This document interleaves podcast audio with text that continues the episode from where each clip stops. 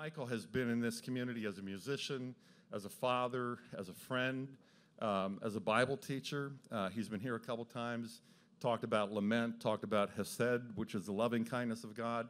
And whatever he's got this morning, I really want to hear it. Michael, come on, brother. Give him a big welcome.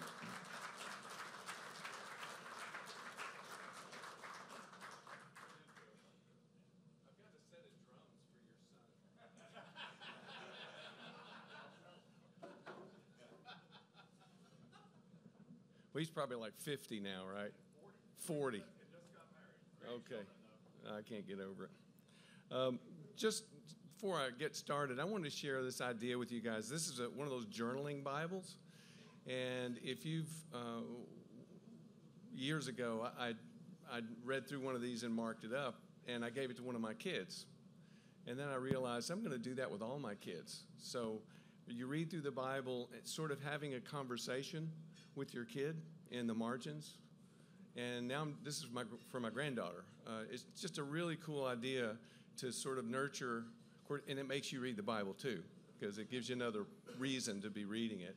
But uh, I just commend this idea to you. Get a journaling Bible, read one for each of your kids. Is what a precious gift. I would have given anything if my mother would have done that to be able to read through and have a conversation with her in the margins. So that's just just a little side. I'm not selling them, by the way.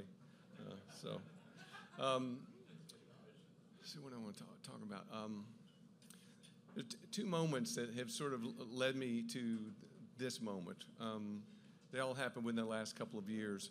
Uh, one place I was teaching on the life of Jesus in, uh, in South Dakota, someplace, and a little old lady walked up to me and said, um, What do we know about Jesus' family? I said, Well, I think he had some brothers. She said, Do you know how many? I said, Well, I'm not really sure. And of course, we do know he has four brothers and we know their names. But I didn't know that. And I'd worked all these years studying scripture and didn't know that. So, and then um, the second question um, uh, a young woman uh, came up to me and, and asked me about uh, the distance between um, Capernaum and, and uh, Jerusalem and how long that would take to walk. I had, I had no idea.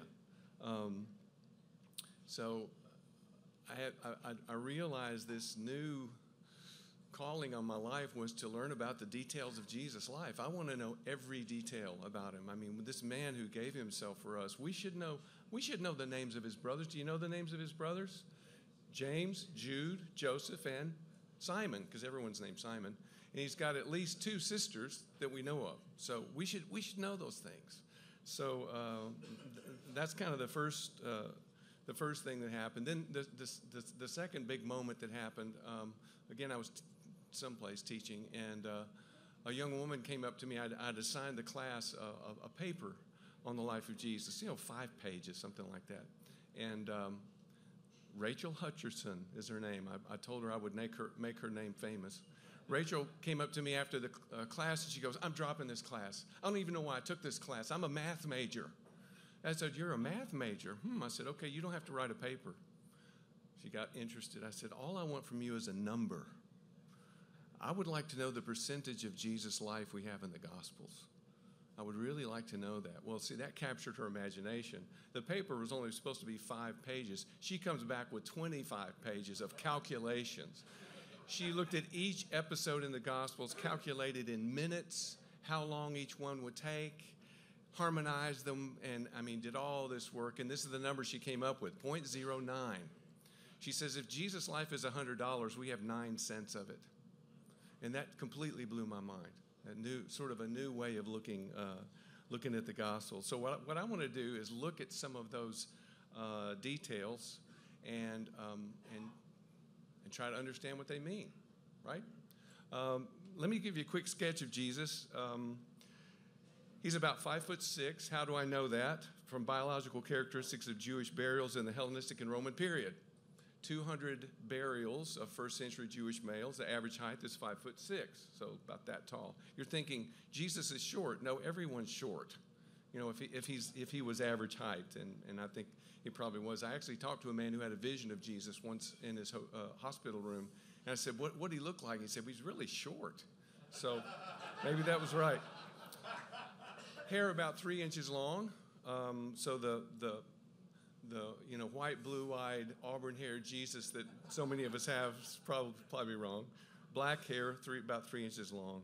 He's virtually unrecognizable in a crowd. How do I know that? Because Judas has to point him out to the Roman soldiers. It's not like he's tall or he dresses different.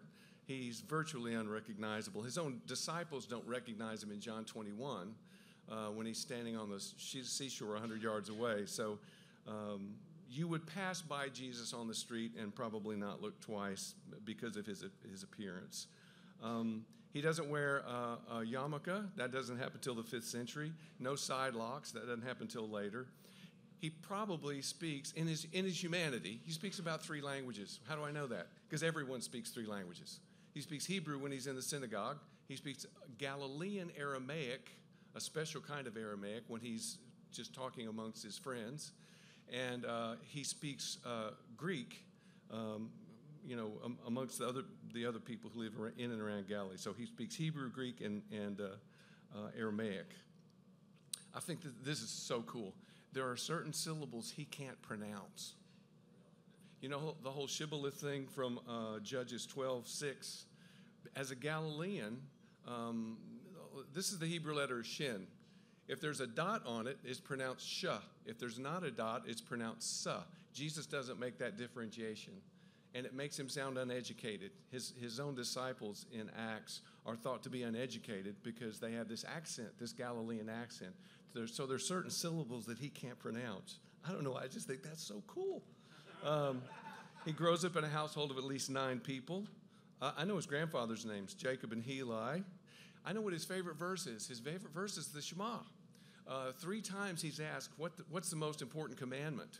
and he responds. Twice he answers with the Shema, and then once um, he, he's asked, What's the most important verse? And he goes, I don't know, what do you think? And this scribe responds with the Shema, and Jesus says, Right. So it's kind of everyone's favorite verse. Shema Israel, Adonai Eloheinu Adonai Echad, v'ha'avta et Adonai Eloheka b'kol levavka, b'kol nefeshka, b'kol meodeka. Hear, O Israel, the Lord our God, the Lord is one. And you must love the Lord with all your heart, with all your mind, and with everything you are.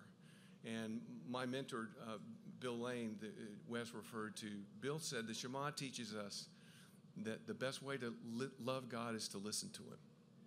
The best way to love anybody is to listen to them. And uh, that's his fav- favorite verse. Oh, I could go on and on about these, but let me, uh, let me look at a couple of incidents.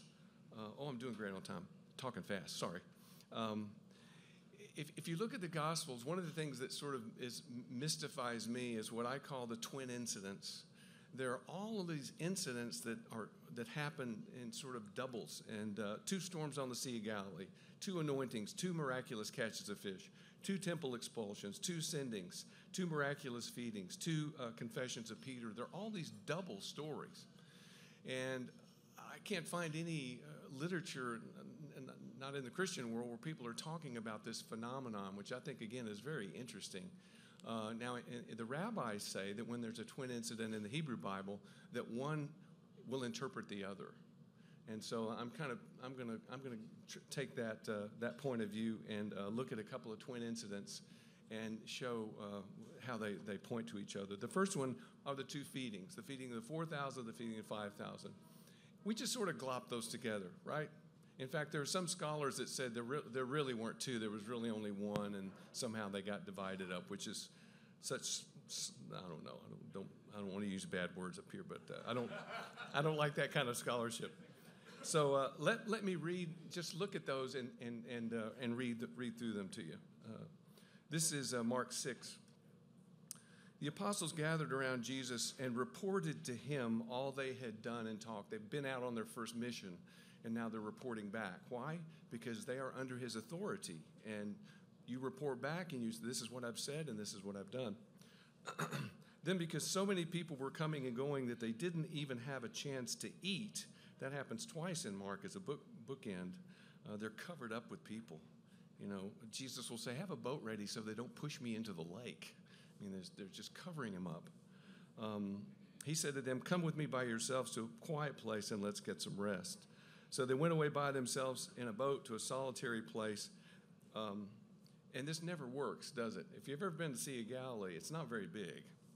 And Jesus is uh, only uh, mentioned in that 0.09% on the northern part of that lake. So he's not even down to the south where Tiberias is. He's up crisscrossing where Capernaum and Bethsaida and, and Magdala are, very northern tip.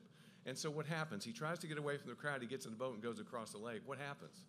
Well, the people follow along on the shoreline because they can see the boat, and they're waiting for him when he gets there. And that's what happens here. So he says, "Come away, uh, uh, um, uh, come away by yourselves to a quiet place and get some rest." Uh, Brennan Manning used to say, by the way, that sometimes the most spiritual thing you can do is take a nap. I'll just leave that with you if you want to write that down.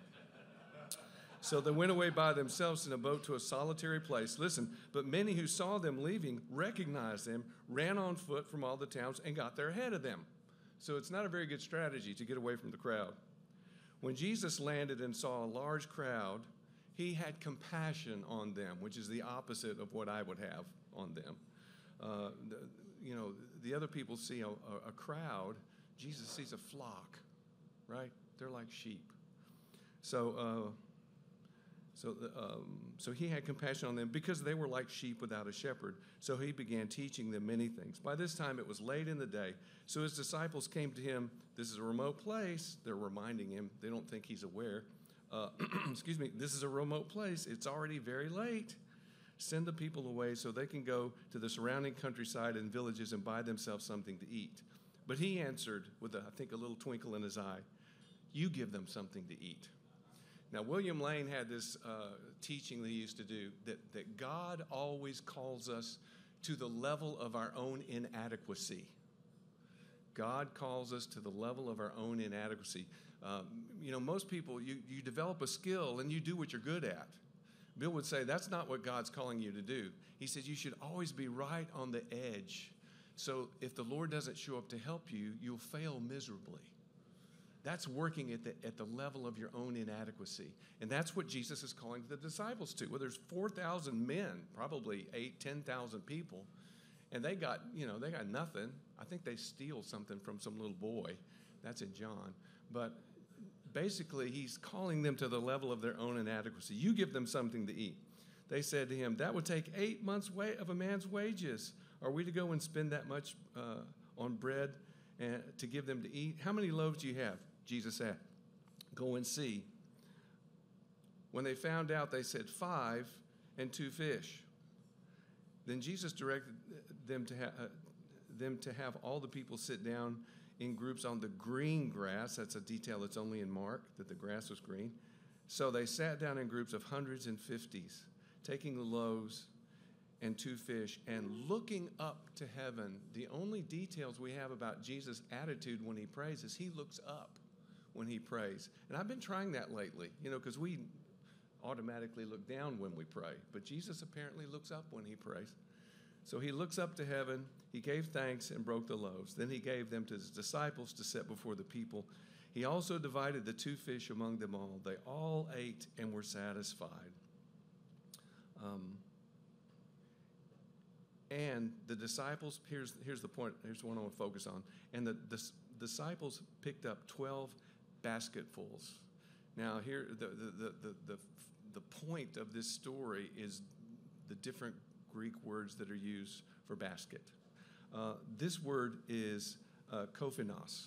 A kophanos, they picked up 12 basketfuls. A kophanos is this big. It's like a creel. You put a string through it, and you, you put your lunch in it.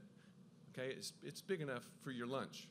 Okay, so they've just fed 5,000, 10,000 people and they scour the, the, the area for the, it's called the pia, P E A H, the leftovers. In Judaism, you don't waste food because that, that's an insult to God, because God gives you food. So they pick up the leftovers, and out of that vast crowd, all they have are 12 little basketfuls. How many disciples are there? 12. This is perfect provision. The miracle behind the feeding the 5,000 is that there is there's just enough left so that the disciples can have a lunch as well. Okay? So that's the feeding of the 5,000. Let's look at the feeding of 4,000 quickly. This is uh, chapter 8. Um, during those days, another large crowd gathered. Since they had nothing to eat, Jesus calls his disciples to him and said, I have compassion. That's what set off the last miracle uh, for the feeding of the 5,000. Jesus says, I have compassion for these people. They've already been with me three days and have nothing to eat. He's been teaching them for three days. Can you imagine hanging out with Jesus and listening to him talk for three days? Yikes. Um, if I send them away hungry, they'll collapse on the way because some of them have come a long distance. The disciples answered, Where in this remote place can anyone get enough to feed them? They've already forgotten what he did before. How many loaves do you have? Jesus asked. Seven, they replied. He told the crowd to sit down on the ground. When he had taken the loaves and given, uh, and given thanks, he broke them and gave them to the disciples to set before the people, and they did so. They had a few small fish as well. He gave thanks for them also. He says two separate blessings, one for the loaves and one for the, which I think is interesting. And um, so he gave thanks for them also and told the disciples to distribute them. The people ate and were satisfied. Here it is. Afterwards, the disciples picked up seven basketfuls. It's a different word for basket. It's spheros. A spheros is a rope basket. It's a big, it, when, when, Paul is led over the wall in Acts, it's one of those uh, baskets. I'm looking for the reference. I've got it here somewhere. Acts 9:25. It's a spheros, a man-sized basket. Okay. Earlier, feeding of the 5,000, 12 little baskets, just enough, perfect provision. Now, seven man-sized baskets, so it's abundant provision. So the, the miracle behind these two different feedings is really different. One's the miracle of perfect provision, the other is the miracle of abundant provision. They're both miracles. And um, my best example, oh, I'm doing good on time. The, my best example is uh, I, one of the first times I was in Israel, uh, my wife Susan called me, and uh, our well had broken. We lived up on Dora Whitley Road, had well water, well broke down.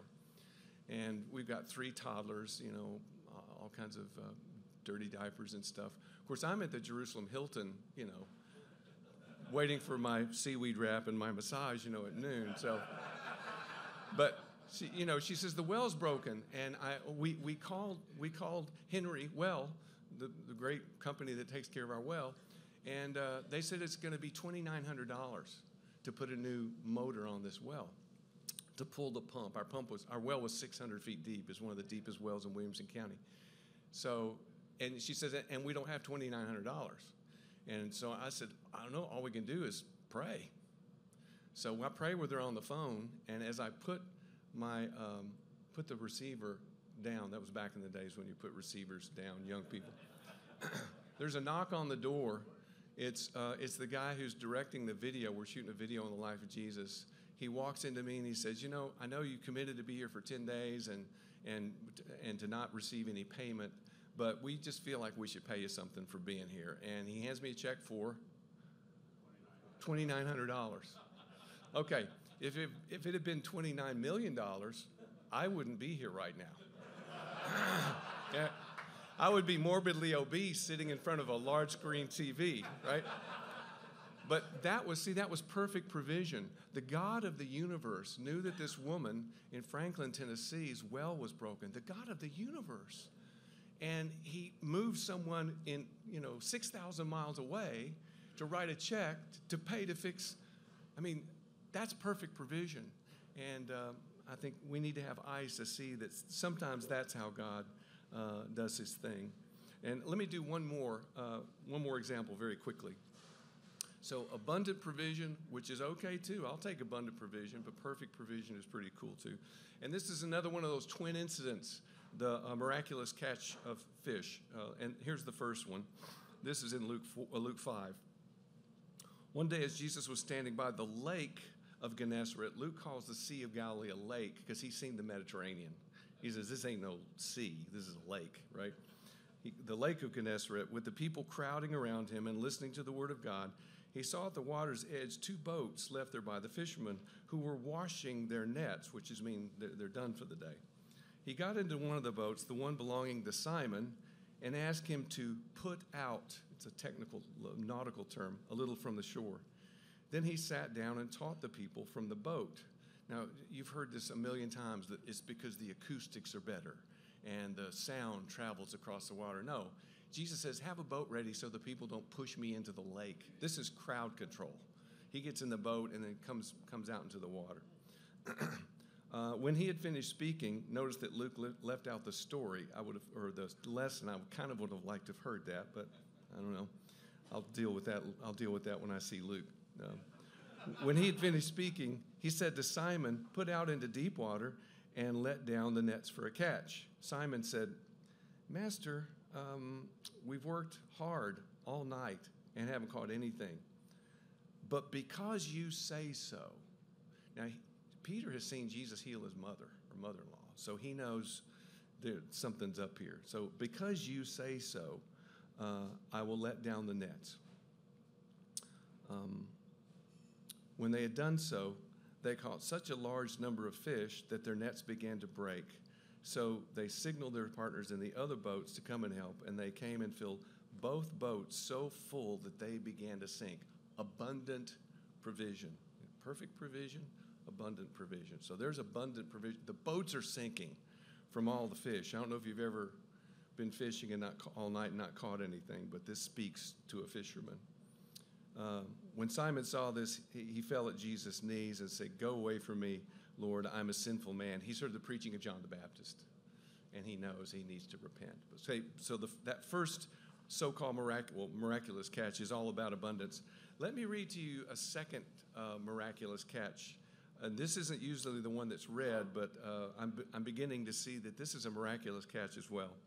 Um, this is in Matthew 17. Um, and, um, oh, I'm so good on time. I was worried all the way here that I wouldn't have enough time. I'm talking fast enough and getting this all in. Um, Matthew 17, 24. After Jesus and his disciples arrived in Capernaum, the collectors of the two drachma tax came to Peter and asked, Does your teacher pay the temple tax? This is late in the ministry, and I've been trying to understand the trajectory of Jesus' ministry. And I'm beginning to believe that, of course, there was a huge spike. Well, there, initially it's flat because he has a, a, solo ministry in the synagogues before he even calls the disciples. Jesus doesn't need the disciples. I mean, he has his own ministry in the synagogue. Uh, but then he begins to call the disciples and do miracles, and his popularity just skyrockets. We just saw it. People are crowding him. And then what happens? He starts saying things like, You have to eat my flesh and drink my blood. No, my flesh is real food and my blood is real drink. And I think there's an erosion in his popularity.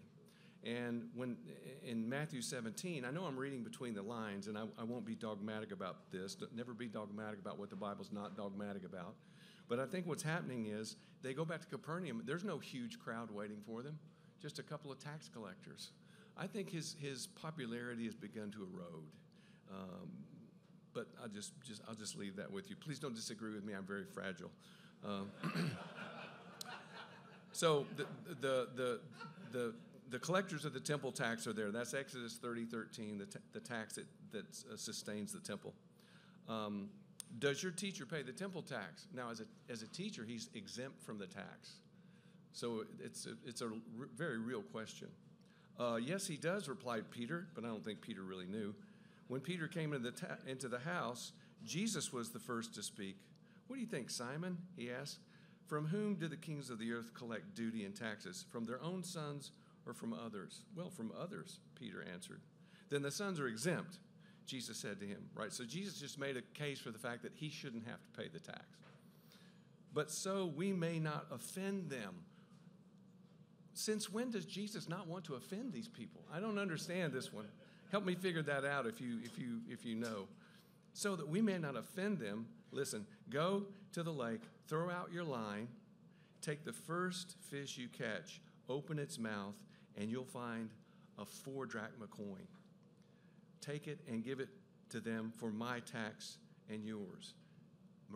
I, I, I, suggest to you that this is the second miraculous catch of fish. And the miracle behind this miracle is perfect provision. Just, I mean, before we've got, the boats are sinking with all the fish. Now we've got just one fish, but what's in his mouth? A coin that perfectly pays the tax for Jesus and Peter. Perfect provision, just like the 12 little baskets.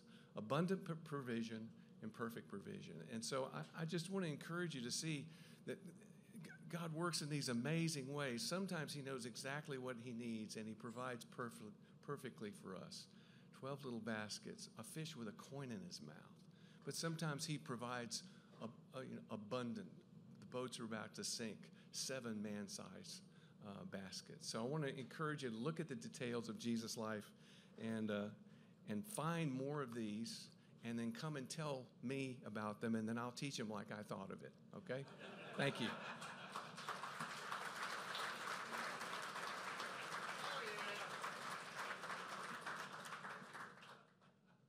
Man, a half hour goes by quickly. Michael, thank you. Um, sitting here thinking, you know, um, perfect provision, abundant provision. I, I sometimes think that those of us who live in one of the wealthiest counties in the nation worry more about finances than people who have very little or nothing.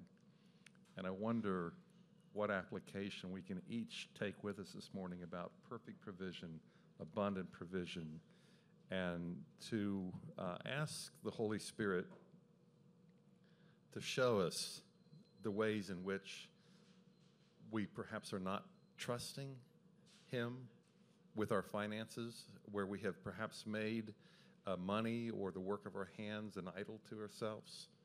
Um, scriptures, um, the Old Testament scripture, I love it. One of the prophets says, No more will we say, My God, to the work of my hands. No more will we say, Our God, to the work of our hands. And then the Apostle John, who walked with Jesus, saw these abundant provisions. At the very end of uh, uh, John, um, the epistle, he says, Little children, guard yourself from idols. This has been my problem. I confess it to you freely. God is helping me with this. God has helped me with this. He continues to help. But I have to continually remain aware of my tendency um, to be eaten up with worry about provision. Oh my gosh. I'm sorry. I'm really sorry. Peace of Christ to you, brothers. Thank you, Michael.